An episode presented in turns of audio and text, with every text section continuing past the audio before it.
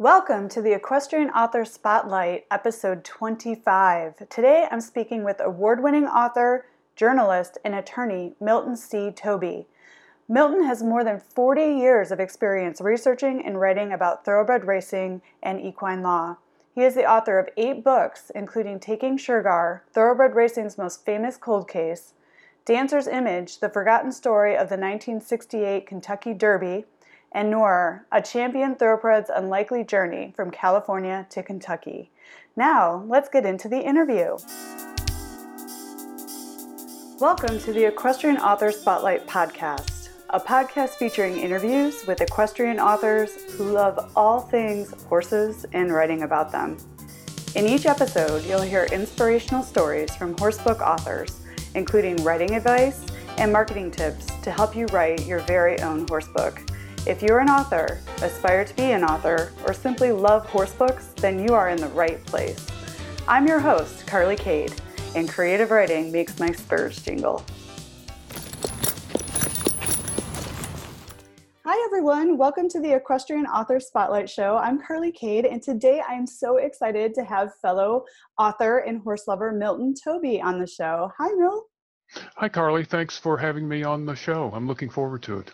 I am too. So, th- so this is a little different than the last time you saw me. Uh, when, when we, the last time we saw each other was at the Equus Film Festival, and I had lost my voice. Uh, so this is very different. Yeah, I'm, I'm glad you've recovered finally. That was. It's pretty difficult to try and help people out and uh, you know, be social when you when you can't speak. So no kidding. So this, so this is an opportunity for me to redeem myself with you. Good. Oh, and, and Milt was so kind as to fill in on the author panels and be a moderator for me in my place because I couldn't talk, and you did an excellent job. So thank you for that too. Thanks. That was fun. It was. You were great at it. I mean, you have a journalistic background, so it's uh, it, it certainly helps. So, and which we'll talk about as we get into the interview here. But, you know, I always like to start these interviews off, because this is the Equestrian Author Spotlight, uh, talking about how the authors I'm speaking with got involved with horses. So how did your love affair with horses begin? I have been involved with horses in one fashion or another for as long as I can remember. I grew up in central Kentucky with saddlebreds. I, I showed horses through high school and while I was in college. And then I began riding after I graduated from the University of Kentucky with a B S in agriculture. And was, my first published article was in nineteen seventy-two about the Belmont Stakes for uh, a small newspaper in Aiken, South Carolina. And I, I haven't been riding very much since then, but I've been writing about horses, primarily thoroughbred racing and legal issues involving the horse business uh, ever since. So it, it's a, it literally is a lifelong love for me. Yeah, and that's so interesting. So many authors, and I, I'm the same way, that I've been talking with on this show, you know, it like literally starts the moment we come out of the womb, this love of both writing and horses. And it sounds like that is the, the same story with you. Absolutely. Yeah. And then uh, saddlebreds. Why why saddlebreds? Is that like your family's uh, breed of choice, or? Yeah, my family had saddlebreds that uh, that we showed, you know, locally and, you know, at some national shows as well. But so that was my start. That is awesome. You know, and that's another interesting thing too. Like it tends to be the case that you tend to get into the breed that either your first trainer is a part of, or your, or your family is a part of. Would you, would you say yeah. that that seems to Yeah, be- exactly. That was the only uh, horse interest in my family were, were the show horses. Mm-hmm. And that's great. We need more men showing horses. So you, you probably, uh, you know, you were like one of a of a few, so you could pick up the ladies. I always say they should put the put the young, young man go show horses, because that's where all the women are. That's right. That's awesome. So, and I, as I was galloping around your website gathering information for our uh, interview questions, I, I found this really interesting too. Your wife is an equine veterinarian and also an author uh, and an editor in her own right. So does it help you with, with your writing to have a veterinarian and a fellow author to bounce ideas off and actually fact, fact check the medical information that you may be writing about in your books? Yeah, it, it really does. It, and it was something that I hadn't given a whole lot of thought to until I saw that in, in one of your, your questions. But yeah, Roberta has been writing, uh, doing freelance writing for a very long time. And she also was an editor for the, the Lloyd's Equine Disease Quarterly that the University of Kentucky Department of Vet Science put out. She, she did that for more than two decades. So she's a very, very good editor. And she catches stuff that I miss all the time. Yeah, it, uh, my, my writing is better because she takes a look at it. Yeah, it, my husband does a little bit of the same for me. He's like my first editor. He goes through my my uh, my chapters every weekend after I'm done writing, and, and and catches things that you know you stop seeing after a while. And then, so does she edit your books, or do you pass them through her first and then work with another editor on the other side? Uh, she sort of is involved as we go along. Yeah, I, I show her a chapter or I show her a, a paragraph and, and we discuss that. But as far as the final editing goes, it depends on the publisher. Uh, my last book was published by the University Press of Kentucky, and I worked with a very good uh, copy editor that does contract work for them. She was a joy to work with. And like with Roberta, the book was better because of things she thought of and things she caught. I totally agree. I mean, editors, editors, editors, always work with an editor. They definitely make your work better. I wouldn't, you know, my, my stories wouldn't be as strong as they are if I hadn't had good editors along the way. And then no. What's interesting is you mentioned, and some, some people don't know this, you mentioned editing and then um, copy editing. Can you tell us a little bit about the difference between the two, just, just for those that are listening and that may be aspiring to be an author and might not know this terminology yet? Sure. Yeah. For, for me, at least, a copy editor is someone who goes through the manuscript with a fine-tooth comb. They pick up grammar, they pick up uh, punctuation, they pick up misspellings, they pick up... Uh, the mechanics of, of what the writing is. A, a development editor, on the other hand, is somebody who, who doesn't look so much at the mechanics. They look at the story. They look at, at where it's going. Is it getting where you want it to be? They're, they're, and the advantage there is you have someone who doesn't know the story as they're reading it the first time. So they can know better where it makes sense and where it doesn't. I, I was lucky. My copy editor also was very good at saying, you know, this chapter might go somewhere else. Mm-hmm. So it was very helpful. Mm-hmm. Yeah, and that makes a, a world of difference because they're reading it with clear eyes after we've touched it a bazillion times, and, and they can tell you from a different point of view if something doesn't make sense and or something needs to be expanded upon to make it make sense, right? Exactly. And for somebody who is an aspiring author, yeah, and like, as you say, I can't recommend more that you need to have professional editing. Mm-hmm. No matter how many of your friends and how many of your family say this is wonderful, it probably isn't. And you need somebody who is impartial who can say, well, hey, you, this needs some work here. Mm-hmm. Yeah, because, you know, it's the, it's whether you independently publish or traditional publish, it, it is a responsibility to put the b- very best product you have out into the world when you're taking on this writing endeavor. And editors do help you do that. And it's very important. So we can't stress that enough, right? No, ab- absolutely. And particularly for people who self-publish. Mm-hmm. I agree. Very much so, yes. So, uh, you know, the, I always say with independent publishing comes a lot of power, but also a lot of responsibility. And you and you have all the responsibilities of the traditional publisher to make sure that you are releasing the best, very best product uh, when you put your book into the world and you give birth to these book babies.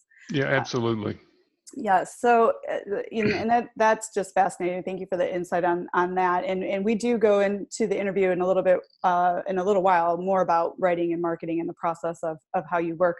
But I was wondering, I always ask this question too, do you have any uh, stories that listeners would find interesting about either your writing or your horse background? Is there like one moment that sticks out in your mind that is just kind of interesting or, or funny? Something that had never occurred to me as being a problem for, I did a, a three book series for the History Press in mm. South Carolina, a book about Dancer's Image, who was disqualified in the sixty-eight Derby, a book about Noor, and a book about Canyon Arrow the Second. And one of the uh, volumes that I was doing for them, the copy editor came back with wanting to refer to horses as it. Ah, interesting. And And technically, he's right. He was right about that. He he was going by the Chicago Manual of Style, which if you don't have one on your desk and you're a writer, you need to get one. But I, I explained to him that he was technically right, but people who read the book and are horse people are going to be offended if you refer to a horse as it. And we went back and forth for quite a while, and finally he saw the light. And, and we were able to change that in the book. And surprisingly, that wasn't an issue for the other two History Book Press, History Press books that I did, but it was for this particular one. And he, he was very adamant about that. But finally, he agreed that, yeah, we will offend horse people who see uh, horse referred to as it. So that, that is very interesting. I, you know, I've never really thought about that, because you you are writing from the perspective of a horse person, and to us, they are he, she, her, him, mm-hmm. right? And then, and then, but, but your editor, who is going by the rule books of the English language, is saying it. So, um, and you eventually won that, that battle, because it does make sense for your reader, right? This was a decision for your reader. Exactly. But it, it raises an interesting question about who your audience really is. Mm. Because if you are reading a book about horses and you're a horse person, yeah, this all makes sense. But if you're trying to move outside of a horse-related readership, which I, I always like to try, think that I'm doing, then you have to figure out how much explanation you have to provide for the person who doesn't know horses. And it, it can get really complicated. That is a very interesting question. But, th but then I, I, would, I would think for people outside of the, the horse realm, or that aren't close to horses and don't have them, would, would maybe like associate a horse as like similar to like a dog. And I think people people think dogs are he and she, right? Would mm-hmm. you would you say yeah. they'd be able yeah, to make that connection? Yeah, I would think so. We we talk very personally to our dogs and the cat. But I was thinking on a, a broader scale. Think of Seabiscuit for a second. It was mm-hmm. wildly popular with people who knew the Seabiscuit story and, and who were horse-related, but it was also wildly popular with people who liked the, the explanations of the era and what was happening there, not so much related to the horses. So if you're trying to reach a crossover audience, you need to make sure you're understanding enough of what they don't understand to include that in the book too, rather than writing strictly for someone who knows everything there is about horses. That makes a lot of sense. And, and you know, and, and that's a great piece of advice for, for authors, right? Do you want to pigeonhole yourself just for the equestrian community, or do you want to put enough uh, information in there to help it be, have broader reach, right? So exactly. I, think that, I think that's what we're getting exactly. down to. And for, for further books that you're writing, what do you think you're going to do? Are you going to go the it route, or are you going to go with the the gender term for for the horse? No, I'm going to go with what the horse people expect to to see. The everything that I've written, a horse enthusiast, or for me, a racing enthusiast, is that's my primary audience. Mm-hmm. Mm-hmm. So that that's who I'm going to cater to first. But I also want there to be enough in the book that isn't specifically about a horse or specifically about a horse-related topic that will, I hope, appeal to somebody who doesn't know the story, doesn't know anything necessarily about racing.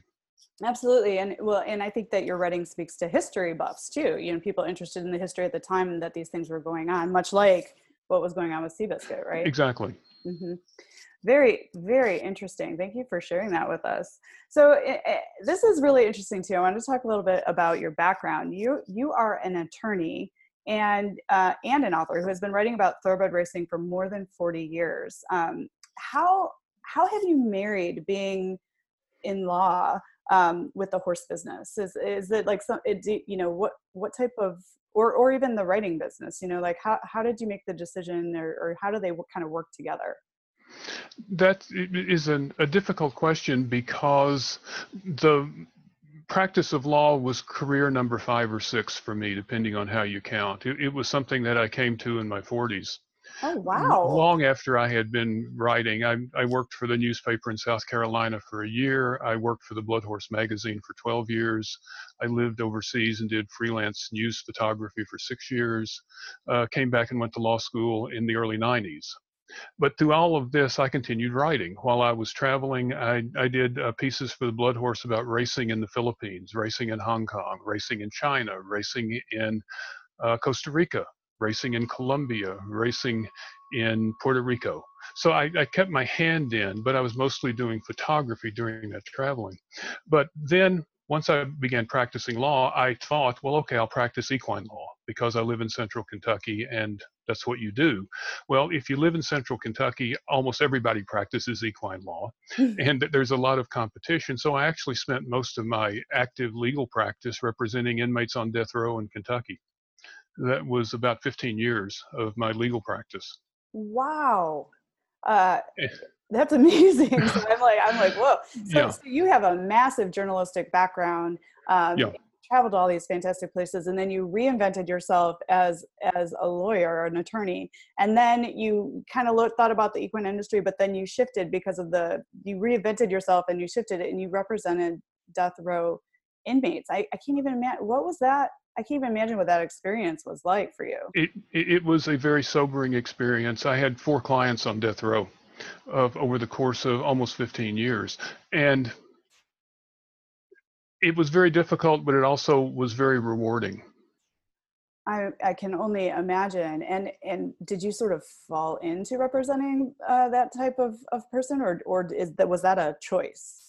Well, it was a little of both. When I was looking for things to do, I, I set up a practice with a, a friend of mine from law school. We set up a two-person practice, and there were there's a public defender's office in Kentucky, like there is everywhere else, and they had conflicts of interest from time to time. Mm-hmm. And I inherited a couple of clients that way because they had conflicts. And then the more of it I did, I got recommendations actually from other inmates on death row. So, wow. so that's, that was how that developed. But I was I continued to be interested in horses, first of all, but also in the legal aspects of writing, because I was still writing, and, you know, copyright issues, publishing contracts, that sort of thing. Mm-hmm. So that has led to kind of a, another reinvention of myself into someone who uh, wants to give back to a profession that's been very, very good to me. That is amazing. So, so as you're pursuing law, you continued to write and, and support your, you know, do writing, freelance writing. And then, and then did, were you writing books prior to becoming Uh, an attorney, or or was that something that happened while being an attorney? Um, it, I had a, a book actually that was published, a series of interviews I did with a very famous veterinarian in central Kentucky while I was with the Blood Horse. But then I, I didn't really get back into the book writing until I was also practicing law. I did a couple of books about business and equine law for Eclipse Press, which was the publishing aspect of the mm-hmm. Blood Horse for a while. Mm-hmm. I also did a biography of Ruffian for them. And, and I did a handbook on equine law that that was published by Eclipse Press. That it, it's ten years out of date now, but it's still used in college equine courses. So I, that really was the the only real marriage between equine work and writing and and the law. And then I shifted to the History Press, and then the last book and the one I'm working on now are for the U K Press in Kentucky. So, you know, it wow. just sort of goes on and on and on. And I mean, what a, what an what an adventure you've been on in this reinvention of yourself, but always continuing close to the heart, keeping it with the writing yeah. and the horses. Uh, and I can only imagine uh, your your schooling and then your experience as a lawyer made you, uh, which we're going to get into here, a better presenter, a better writer, um, better with people. I can only imagine that only. Um, I mean, you're already amazing with people from your journalism experience, but I'm sure it only just made everything that you're putting out there in the world better. Yeah, absolutely. Absolutely. It, it all sort of works together toward a goal, which is mm-hmm. communicating. Yeah, that's, that's really incredible. So let me ask you this, why in particular thoroughbred racing? Why, why was that what you were drawn to, to write about? You, you have a lot of books about thoroughbred racing, which we're going to talk about your books here in a second. And, and you work for the Blood Horse and you did a lot of freelance writing around thoroughbred racing, but, but you grew up with saddlebreds. So tell us a little bit about why thoroughbred racing. Uh, one of the things that, that I have always told people is that any, everything that I've done is nothing that I've ever planned to do. and getting and getting involved writing about thoroughbred racing was one of those things. When I graduated, I was looking for work, and I wrote to a, a dozen newspapers and said, uh, I've got a B S in agriculture. I have a horse background. I know nothing about journalism. Would you like to hire me? And and uh, twelve of the thirteen newspapers, of course, ignored me. But this little newspaper in Aiken, South Carolina, which is a winter thoroughbred training center, Uh-huh. wrote back and said, you know, it'd be easier to teach you how to write than it would be to teach a journalist about horses. That so I, true. They hired me. I spent a year there. And as I said, the very first thing I wrote that was ever published was an article about the nineteen seventy-two Belmont Stakes. And from there, I came to the Blood Horse, which is, of course, a thoroughbred magazine. And so you get kind of entrenched in that particular sport. And that's where your contacts are. That's what you know. So you stay with it. Yeah, and I, I love hearing stories like that, because it's almost like it's almost like you're following, you know, whatever's calling you forward and just saying yes and stepping into that role. And then like, look at what it's, what it's, look at what it's become. You know, you could have said, I don't know anything about thoroughbred racing. I'm not going to South Carolina and taking this job. And instead you accepted it and you said, um, I'm going to step into this, and look at what it's generated for you. That's really yeah. And, and it, it's been a great trip.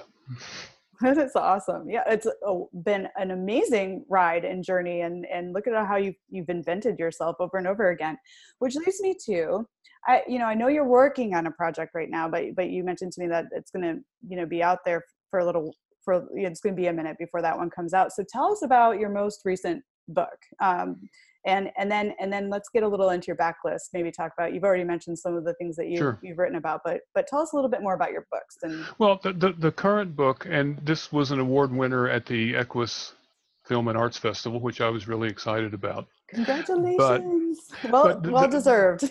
Thank you. But the book is called Taking Shergar, Thoroughbred Racing's Most Famous Cold Case. And when I was working at the Blood Horse in nineteen eighty-three, the big news item from Europe was the theft of a stallion named Shergar.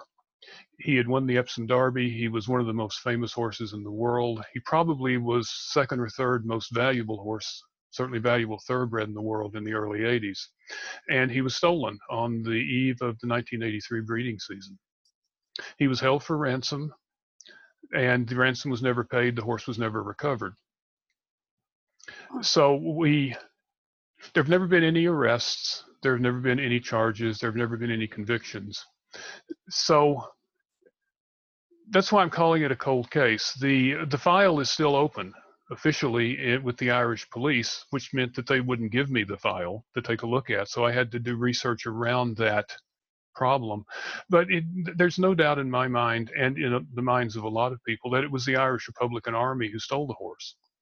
They needed money because they were running out of funds to buy weapons and explosives. This was in the midst of the Troubles, when they were trying to drive the, the British out of Northern Ireland.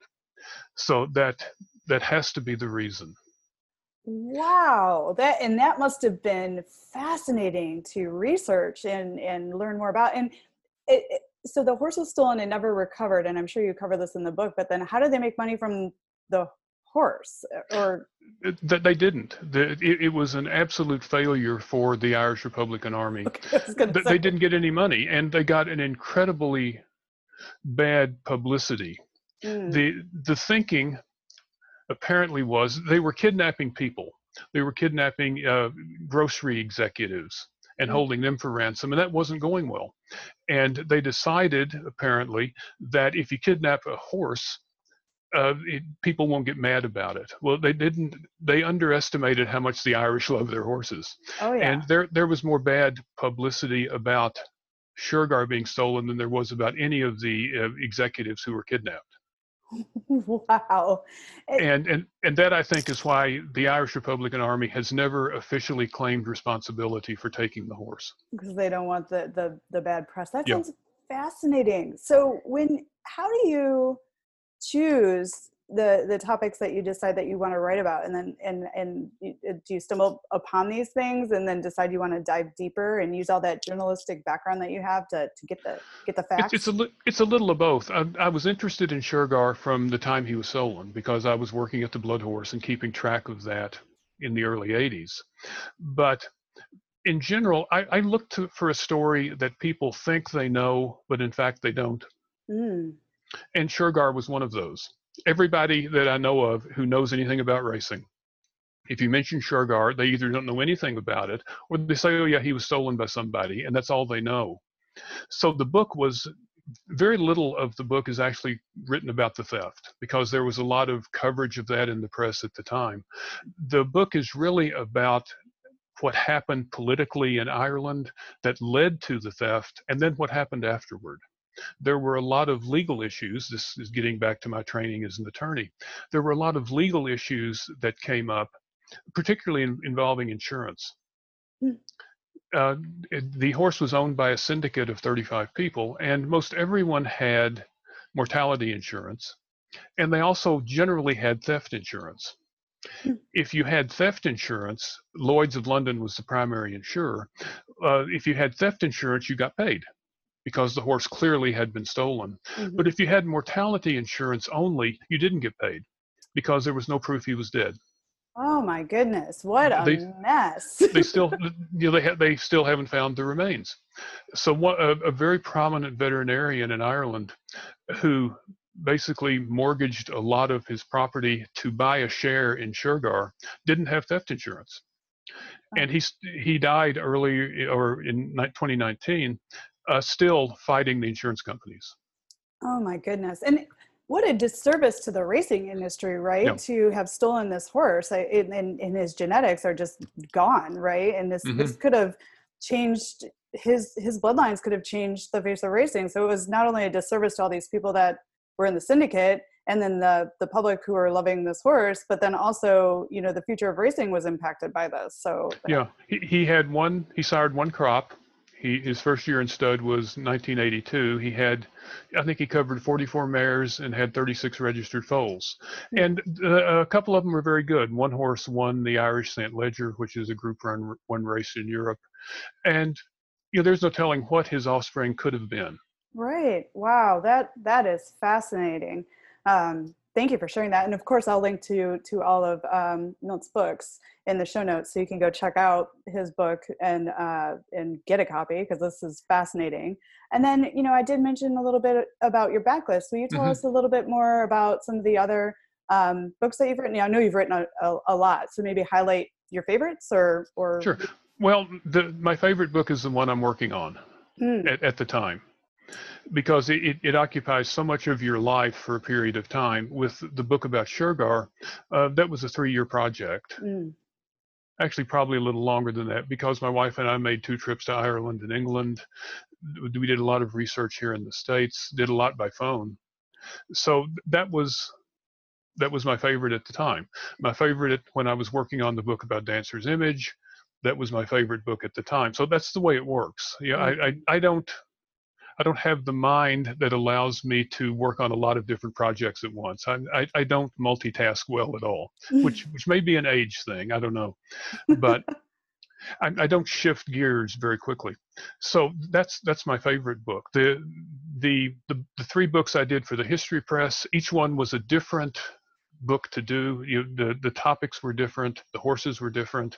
You know, Dancer's Image was the only, until twenty nineteen, the only Kentucky Derby winner to be disqualified. Mm. And it, it was a drug test that there were a lot of questions about the validity of the test. There were questions about the competence of the, the state chemist. And that case went on for, there were five years of legal wranglings after he was disqualified, which I found fascinating, again, because I'm an attorney. And that allowed me to probably present a perspective that no one else had done about Dancer's Image. Well, certainly. Because, again, a, a portion of the book was about the horse and how he got to the Derby and the fact that he won and then was disqualified. But two-thirds of the book is about the legal issues that came up afterwards. That so th that yeah. was fun at the time. The, the book before that, also for the History Press, was about a horse named Noor. Noor was an Irish bred. He was a champion in California in nineteen fifty. He beat Citation four times mm. at the time. And then he stood for stud at a farm in Northern California. It wasn't particularly successful. And when he died, he was buried in an unmarked grave in the middle of the training track at the farm. Oh my goodness. He was a champion in the U S, but that was the end of people knowing anything about Noor for decades. Until a few years ago, uh, the, part of the farm was sold to make a business a center. Mm-hmm. And there was a wonderful woman in Northern California named Charlotte Farmer. She is the most excited racing fan that I know. And she was convinced that this would be a sin to pave over Noor's grave. Mm. So she began a one-woman campaign to find Noor, find the grave, find somebody else who would take him to be reburied, and then to actually get people to help. She, she got volunteer archaeologists. She got a volunteer uh, technician with ground-penetrating radar. She got a, you know, a volunteer person with a backhoe. And they began making the rounds in the infield of this track. And the last day they had access to the property, they found a grave. They didn't have time to do a real archaeological dig. So they loaded two tons, about two tons of dirt with the backhoe into a custom-made box on the back of a flatbed truck and drove it to Kentucky. Wow. They had looked for places who would take Noor's remains. The racetracks in California weren't interested. The Museum of Racing in New York wasn't interested. They called Michael Blowen, who, if you know Old Friends in, in Georgetown, Kentucky, about a, a mile and a half from where I live, it's a retirement farm for thoroughbred stallions. She called Michael, and Michael said, yeah, sure. Bring him on. And he told me that he was convinced that she wouldn't be able to do it, so he thought, he thought saying okay was all right. He didn't think it was going to matter. And then Charlotte shows up with this box of dirt that has a few of Noor's bones in it. Wow. So he's, he's buried at Old Friends. So this book, you know, the first part was about Noor as a racehorse. The second part was about Charlotte's campaign to do justice to Noor. That's yeah. the sort of thing. Is so cool. What an amazing story to tell and do do justice to this this horse. So so they mar they buried him in an unmarked grave because he didn't produce as a as a stud. Is is that right? Uh, probably, but also they're you know burying horses wasn't quite the big deal then that it might be now. Mm. And you know he he wasn't a successful stallion. And he and then he died. And what do you do with a dead horse? You know right. they buried him in the infield. Yeah. Huh. That, that, that is, well, thank you for telling a story and doing justice to that. That is incredible. And then you did tease us about your current, I mean, there's more in your backlist, but you did tease us mm-hmm. a little bit about what you're currently working on. Can you give us a little sneak peek of, of what your, what your current uh, project love is? Sure. It, it, it basically is a, a comprehensive history of performance enhancing drugs in racing. Oh, perfect timing for something like that. So, and, and that, again, is requiring a lot of research. Mm-hmm. And the only reason that I, I accepted this, my idea was that the book about Shergar would be my last book. I mean, I, I turned seventy last year. Mm-hmm. And th this is a lot of work. And I had a lot of other projects going on. Mm-hmm. But th this was too enticing to, to not do. Mm-hmm. And as it turns out, you know, as I say, I've done a, a lot of research about it. Uh, I the most recent article that the Blood Horse ran, it was a long-form piece, almost eight thousand words, about a guy named Harry Anslinger, who was the head of the first Federal Bureau of Narcotics. In the nineteen thirties, he decided to clean up racing. Mm. So he had people on, his agents on the backstretch for over a year, uh, gathering information. And he, he wound up raiding Arlington Park in nineteen thirty-three. He indicted two hundred people, including some big names in racing. And then he, he just sort of lost interest. Huh. But it was the first attempt for the feds, federal government, to get involved in horse racing as a regulatory agent, which is still an issue now. Hmm. You know, the Horse Racing Integrity Act is, is in Congress right now. Mm-hmm. That would have federal oversight about drug testing. Mm-hmm. So it, it applies to what's happening now, which is one of the interesting things. I also did a story, another long-form piece for the Blood Horse. Uh, we were talking about uh, Seabiscuit. Mm-hmm. Seabiscuit's trainer was a, a guy named Tom Smith. And after Seabiscuit retired, he continued training and was very, very successful. But he was involved in the very first major trainer drug case that ever hit the courts in the mid nineteen forties. So I did a long form piece about that called Silent Tom's Atomizer. The atomizer was what he was using to, in, in, to use uh, ephedrine in, in the nostrils of his horses. He wasn't trying to dope them, I don't think. He used ephedrine himself because he had nasal problems. He thought it'd do the same thing for the horse. Like help them breathe better, yeah. Yeah, exactly. He didn't, I don't think there was any intent to use it as a performance enhancing drug, but it was prohibited at the time. Mm-hmm. And after a lot of legal uh, cases, uh, Tom Smith lost. Mm-hmm. And the article, again, it was another very long thing. They they run those on their on the internet site. They they're too long to be in the print magazine. Mm-hmm. But uh, that also won an award at the Equus Film Festival this year as the best magazine article, Silent Tom's Atomizer. So I've done a lot of research already for drugs and racing. So that was the appeal of, of updating all that and putting it together. Well, it's a timely project, and and that's yeah. that's fantastic. And it sounds fascinating just to get dive into this sort of stuff, and and and what you're talking about too. It's it's a testament to the fact that history repeats itself, right? Like yeah.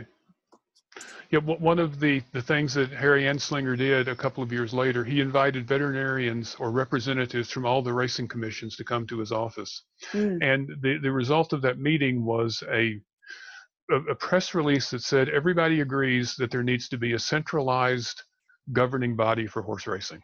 Mm. This was in nineteen thirty-five. We are now sixty-five, seventy-five, almost eighty-five years later. People are still saying we need a centralized governing body in horse racing. So wow. You're right. History repeats itself over and over and over again. Mm-hmm. And, and that's my interest in, in history. If you don't know where we came from, you don't know how to go somewhere. That, that, it's really important. That's right. Yeah. And, and thank you for the con- contribution you're making to, to, to helping us take a look at not repeating history. You know, it's like, we, we should know better exactly. by now. Yeah, you would think. Yeah. Well, I had a quick question too. Do you have a couple copies of your books there for the people who are watching us on YouTube where, so they can see your beautiful sure. covers? The covers sure. of your books are so gorgeous. Yeah, this is Taking Shergar, and, and I love the cover. The, the picture of the horse is him galloping uh, prior to the nineteen eighty-one Epsom Derby.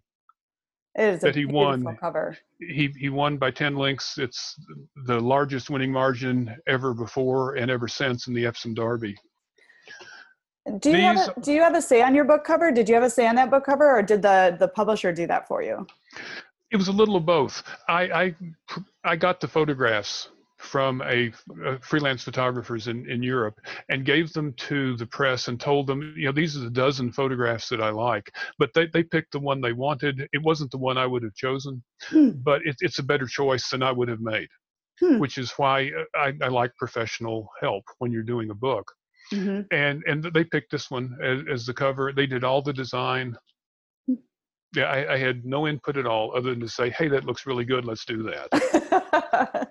Well, that's great. But but you did provide the pictures. So I, I provided the yeah. I provided the photographs, yeah.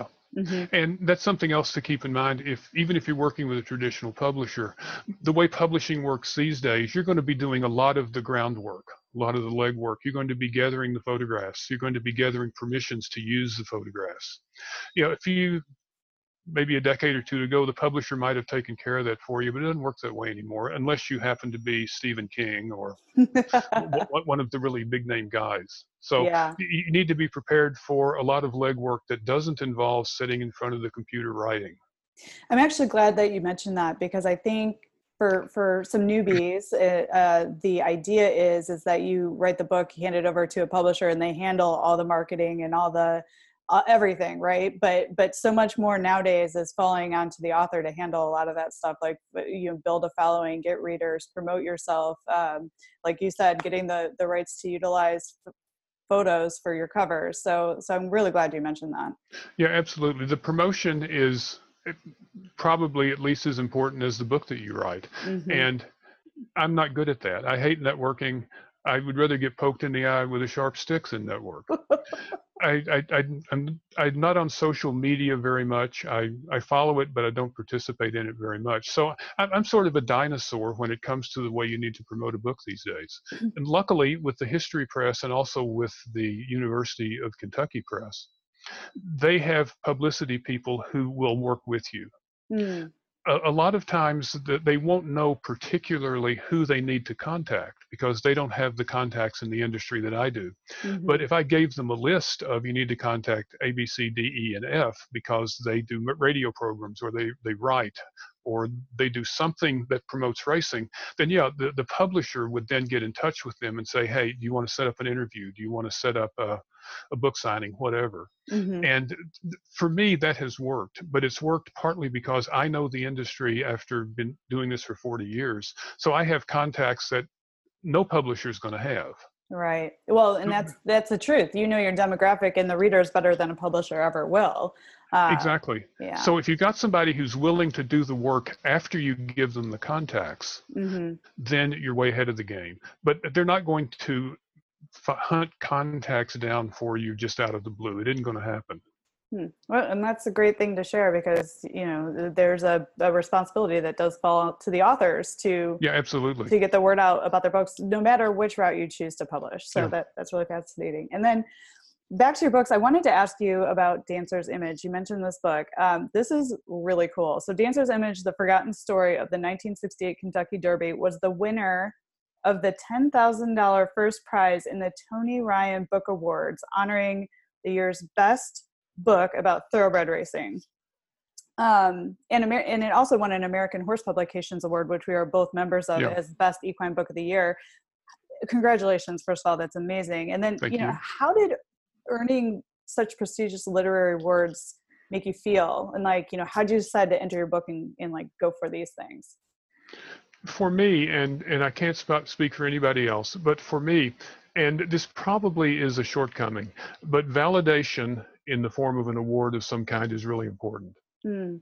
Mm-hmm. I find it really difficult to look at something that I have written and say, this is really good. Mm. I, I think it's very hard. And if the book wins an award, or if the magazine article wins an award, you know, like like taking Shergar and this, the Tom Smith article at, at the Equus Film Festival, mm-hmm. that's a big deal. Mm-hmm. It, it, it isn't something that I require to have happen, but it's really nice when it does. For sure.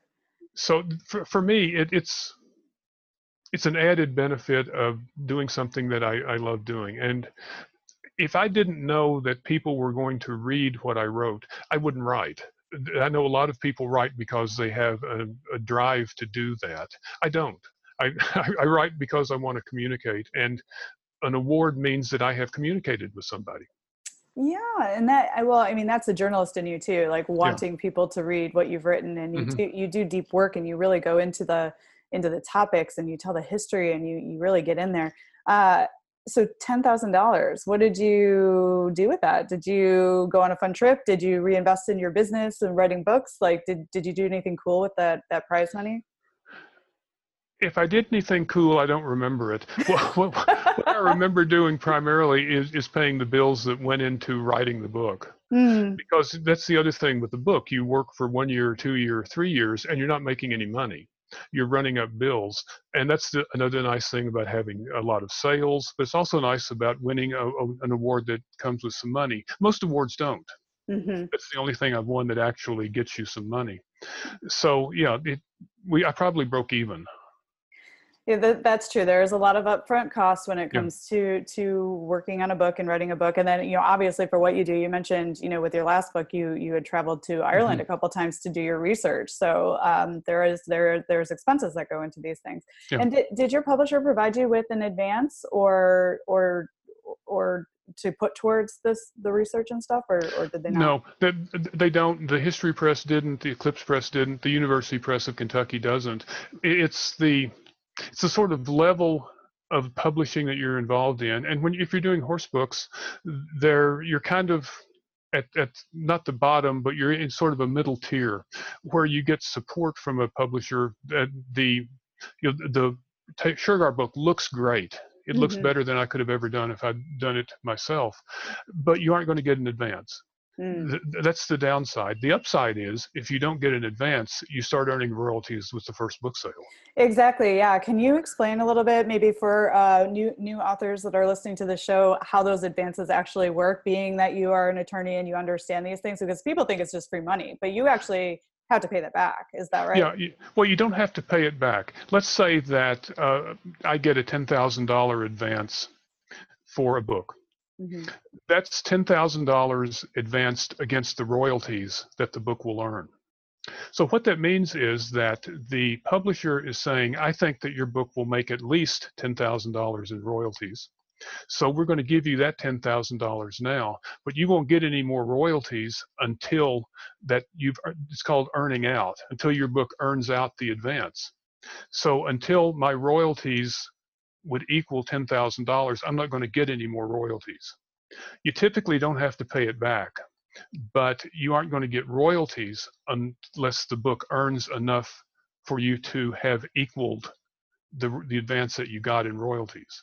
And when you're talking about royalties, you're not talking about very much money. You know, you know the, the going rate now for a hardcover book is about twelve percent, mm-hmm. and it's, it's ten to twelve percent of net, which is basically wholesale, which for a thirty dollar book, um, net wholesale is probably sixteen, seventeen, eighteen dollars.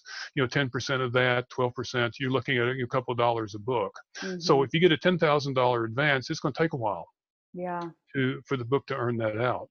Mm-hmm. And that's it's something that, that a lot of a lot of new authors don't realize. That that's right. Yes, thank you for explaining that. And then I guess I didn't I didn't know that if the book doesn't meet the ten thousand or six thousand or whatever they give you, I didn't know that generally you don't have to to repay it. But that means you don't make any any additional money from from the sales of the book. So the book's a complete flop.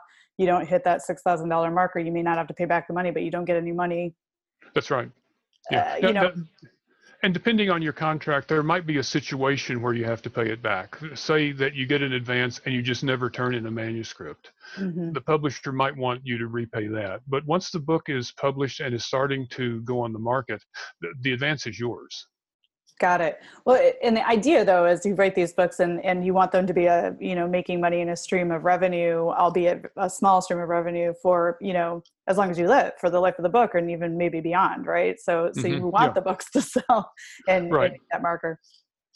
Uh, you know, and I feel like I could talk to you for a thousand hours because you have so much, you have such a wealth of information. You know, I want to talk to you a little bit about this too. I mean, since we're kind of in this legally sort of space sure. around writing and, and being an author. You are the president of the American Society of Journalists and Authors, the nation's leading organization representing freelance writers. Can you, can you tell us about um, this organization and what membership entails and how you came to be, to be president? Sure. Well, I, the A S J A has a contracts committee, and that's a committee that answers contract questions for our members. And I was uh, chairman of that committee for six, seven years. I moved from there to the board of directors, from the board of directors to being vice president for two years. And now I'm halfway through my second year as president. Mm. So again, it's it's giving back to a profession that matters. And I, I enjoy it. it. It's complicated at times, and at times it's a full-time job, which makes writing difficult. But that, that's how I got involved in it. And the, the organization, we have about eleven hundred members right now. Everyone is a freelance writer of nonfiction, primarily. We have mm. a few people who, who do fiction as well, mostly magazine writers, a few book authors, but it's all nonfiction, and it's all all freelance. So we have a very focused membership, and we also have a very a, a, a very qualified membership. Uh, it isn't just you you write your check and you become a member. Mm. We we have a fairly high criteria for becoming a member. You you have to have a certain number of publications in national publications, and you you you can do you can become a member with one or two books that have been published by a traditional publisher. Mm-hmm. And the advantage of this is if you are an A S J A member, you've gotten over the first hurdle when you're talking to an editor. Mm. The editor knows that you've been vetted already, mm-hmm. so that they are much more likely to to want to hire you. We have an annual convention every year in New York, and the most popular part of this convention is something that we call client connections. And client connections are basically speed dating on steroids for for for writers. At the twenty nineteen convention, we had uh, over sixty editors and publishers who were there willing to talk to our members for ten minute interviews. We had, we arranged almost eight hundred interviews in that afternoon. And a lot of people get work that way. It's the most popular thing that we do.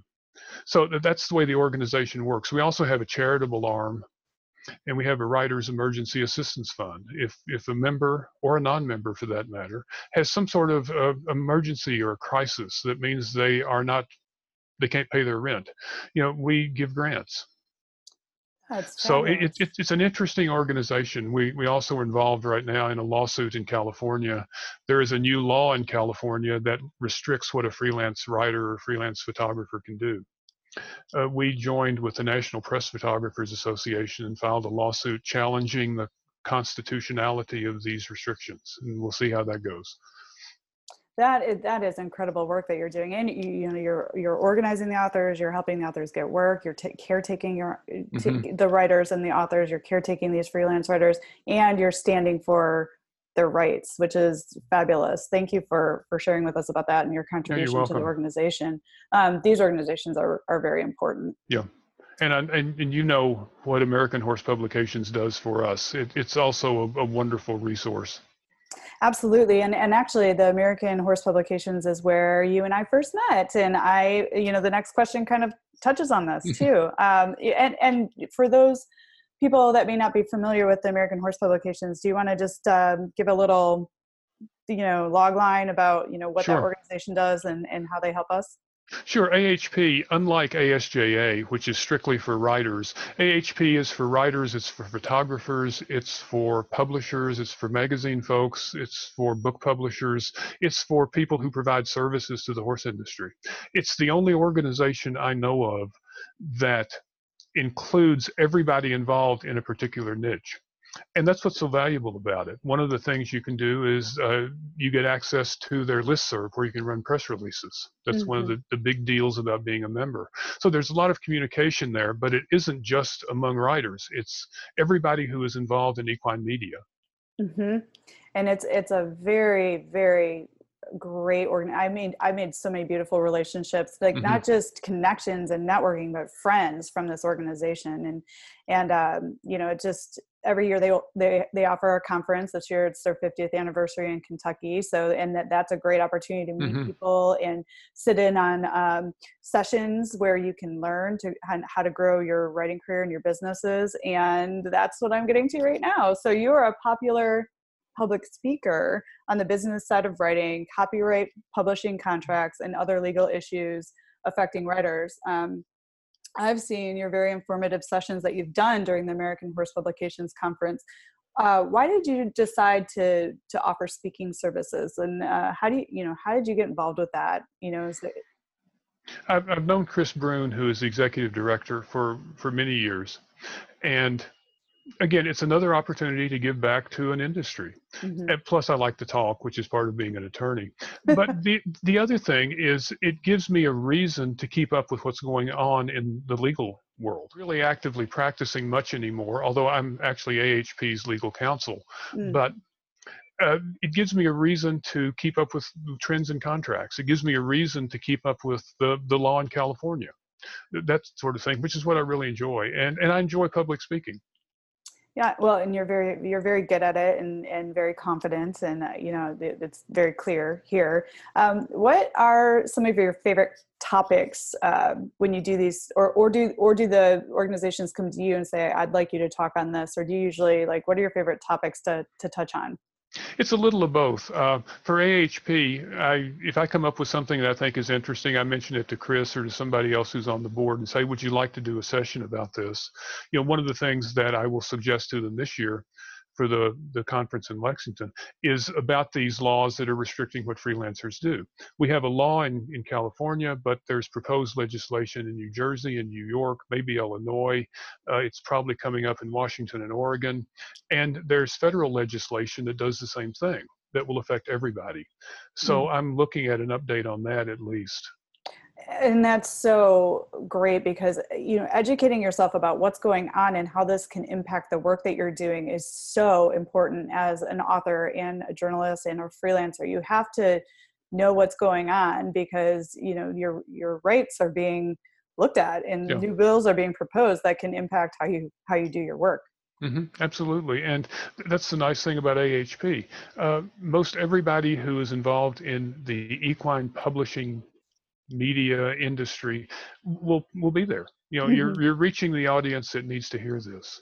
Mm-hmm. Absolutely, and thank you for the work that you keep doing with A H P. And I always look forward to sitting in on your sessions and, and well, seeing thanks. you there. So I'm curious, like uh, when you started out on your author journey as an author of books. Is there something that you wish you had known when you first started out that you would go back and tell your aspiring author self?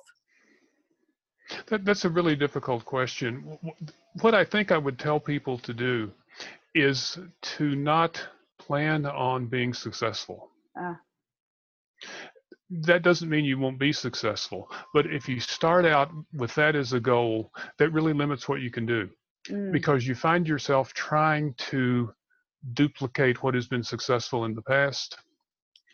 For example, when I was writing or working on the Dancer's Image book, I started that idea with the notion of a sixties era Seabiscuit.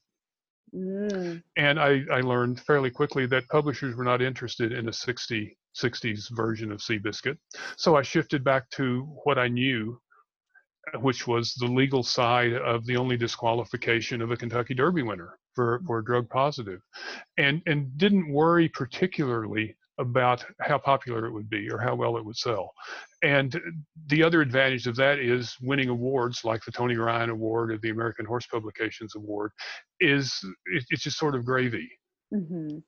Well, so I, yeah, it, it would, don't write to be successful. Don't try and do what has worked for other people. Well, it's really hard.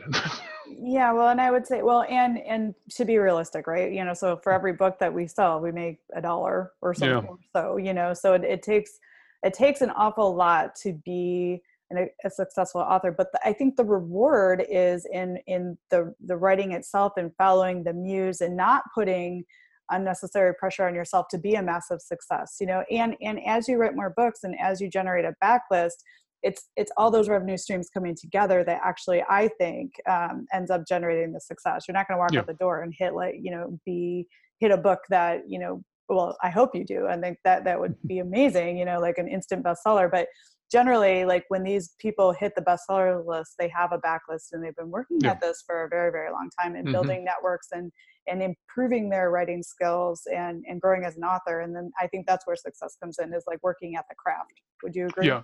Yeah, absolutely. And you can't ever rest on your laurels. Mm-hmm. You, you you you want to always have the thing you write today better than the thing you wrote yesterday, absolutely. Whatever it is. I, I absolutely agree. And I think that's that's sort of natural too. It kind of mm-hmm. comes with the the more you write, the better you get, and you know the the quality of your work grows, and, and you know and you learn, right? It's a never mm-hmm. never ending learning game. Um, you know, and I, and I think this is this is an interesting question, because you mentioned that you're not very active on social media and you know so how do you reach your readers if you're if you're not really you know playing that game? Like like what do you do to reach your readers? What's what's the, been the best avenue for you?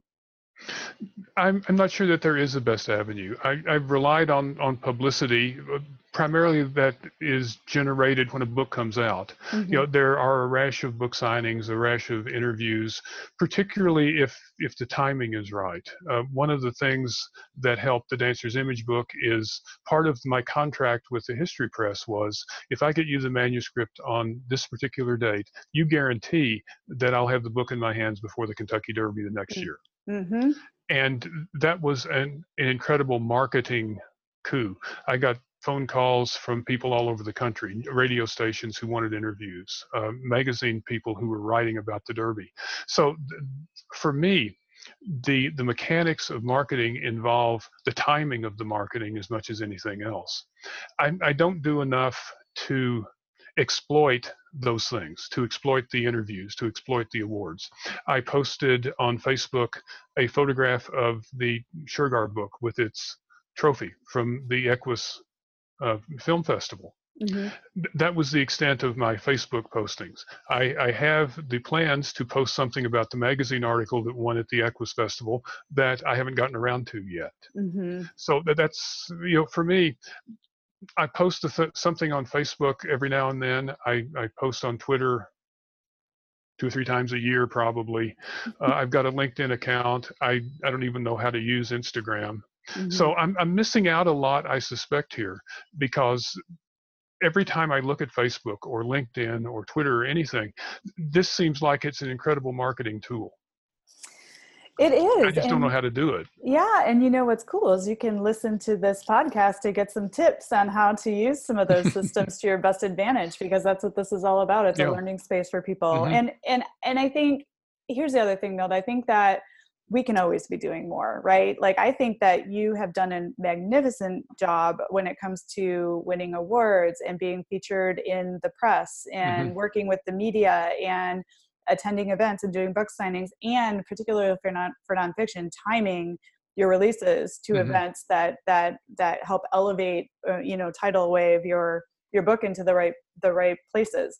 So I think that you're doing a lot. You know, there may be authors that are just focused on social media and mm-hmm. missing out on all yep. the stuff that you're do that you're doing, right? So so it's just, I think, with marketing and publicity, it's like you pick and choose what works for you. Like, if you're not a, you know, you can waste a whole lot of time on social media. You know what I mean? Yeah. Like, you do what works for you. And, and there are, there are actually um, seminars out there and articles that are written mm-hmm. about how you can be a successful author without having to be t- dependent yeah. on social media. So it is a good opportunity, you know, but if it's not a right fit, there's other things that you can be doing. So yeah. So kudos for posting about your award uh, with a trophy, though, on on Facebook. That's good. but you, but again, you're talking about timing. Uh, Shergar was stolen on the eighth of February, nineteen eighty-three. Mm-hmm. I wanted to do a long form piece for the blood horse dot com. Again, it was about seventy-five hundred words. And part of the deal was that I would get it to them in time, that it could go live online on February the eighth. Of three, three or four years ago. Mm-hmm. And it, it got a lot of comments mm-hmm. from the article. And the article was what I used as part of my book proposal to sell the Shergar book to the University Press of Kentucky. Okay. So, so the timing of the article was good because I got a lot of good comments. And I also had a sample chapter to show the U K press, along with, you know, one hundred people who said, hey, this is a really neat story. Mm-hmm. So it, it, it, like you said earlier, it all works together. You know, n- nothing that, that we do stands on its own two feet. There's something behind it, and there's something going on at the same time, and there's something in the future. Absolutely. Yeah. And it's looking at like how you can utilize timing and a piece to make a proposal, you know, so it's like it all, it all works together, you know, so, so good, good. And uh, if you ever need or ever want to sit down and chat about social media, lasso me at the uh, American Horse Publications. I'm happy to sit down and, and share with you some of this stuff. I'll keep that in mind. Yeah, no, my pleasure. Is there a common myth about our uh, profession or field that you want to debunk? And you've also, you've already mentioned, don't go into it hoping to be an instant success and that we, you know, don't make a whole lot of money. Is there anything else that you, that you would want to demystify? The, the only thing that comes to mind is, I think the perception of being a writer is that you are a solitary person, mm. that you're sitting in your office doing whatever it is that you do. Mm-hmm. And I, I am a solitary person by nature, but writing is a team project. Mm. The writing may not be, but the research certainly is. The production of the magazine article or the book or whatever certainly is. You've got a whole team of people who are doing that. The readers are part of the team too. So yeah, I, I, I write by myself, but I discuss what I'm writing on walks with the dogs. They're they're very good listeners. They and, are. Th- and and then we've got, you know, my my wife and I discuss things that, that the writing is is involving. The editors discuss things. You know, there's there's editing process. There's everything comes together, again, like you said earlier, to make the final product. And and the more people you involve and the better people you involve. That that that's the key. If you're going to consult with somebody, make sure that you that they know what they're doing. Mm. But it all comes together to come up with a product that you like. So it, it's a solitary activity that involves a whole lot of people, if that makes any sense. That makes a lot of sense. And I, and I completely, I completely agree with that assessment. I always like to ask this one too, you know, what, what for you has been the hardest part of being, you know, a writer, author, and then on the flip side, like what's the very best part for you? And making time, making time to do, do whatever needs to be done. Mm-hmm. And, you know, as I said, I don't multitask. So I need to work on something for a while and then shift gears and work on something else. So just time management is always a problem. Mm-hmm. Uh, managing research is a problem. Mm. The the Shergar book produced uh, three legal-sized file boxes of stuff. Oh, wow. That's that, a lot to manage. it's, it's a lot to manage, and I, I don't do things, I don't manage things electronically. I don't scan stuff and do digital stuff so I can mm-hmm. search for it. And the book came out in October of twenty eighteen. I still wake up maybe at least once a month, maybe twice, thinking, you know, this should have gone in the book. Mm. So it's frustrating to deal with the with with the the, the management of, of time and the management of research, just getting stuff done. Mm-hmm. The the nicest thing is when somebody unexpectedly says, you know, I read your book and I really liked it, or it made a difference in my understanding of something. Oh, that is so, the best part. Yeah. That's what matters. You know, that's mm-hmm. that's why I do this. Mm-hmm. We do. We write. We write for our readers. Mm-hmm. You know, I was wondering, all that research that you have, have you ever considered perhaps like donating it to like, uh, you know, like the Kentucky Horse Park or, or Museum or something like that? I mean, is there a way to utilize that that research? There, there probably is. I, one of the places where I've done an extraordinary amount of research for everything that I've written is the Keeneland Library. Mm-hmm. Which, if you haven't been there, you need to go. It's an extraordinary place. The librarians are wonderful, and they they take donations of material. They archive things. They want to be the sort of the official historian of racing. So yeah, that's the thought of. I've got, you know, boxes and boxes of stuff in the garage.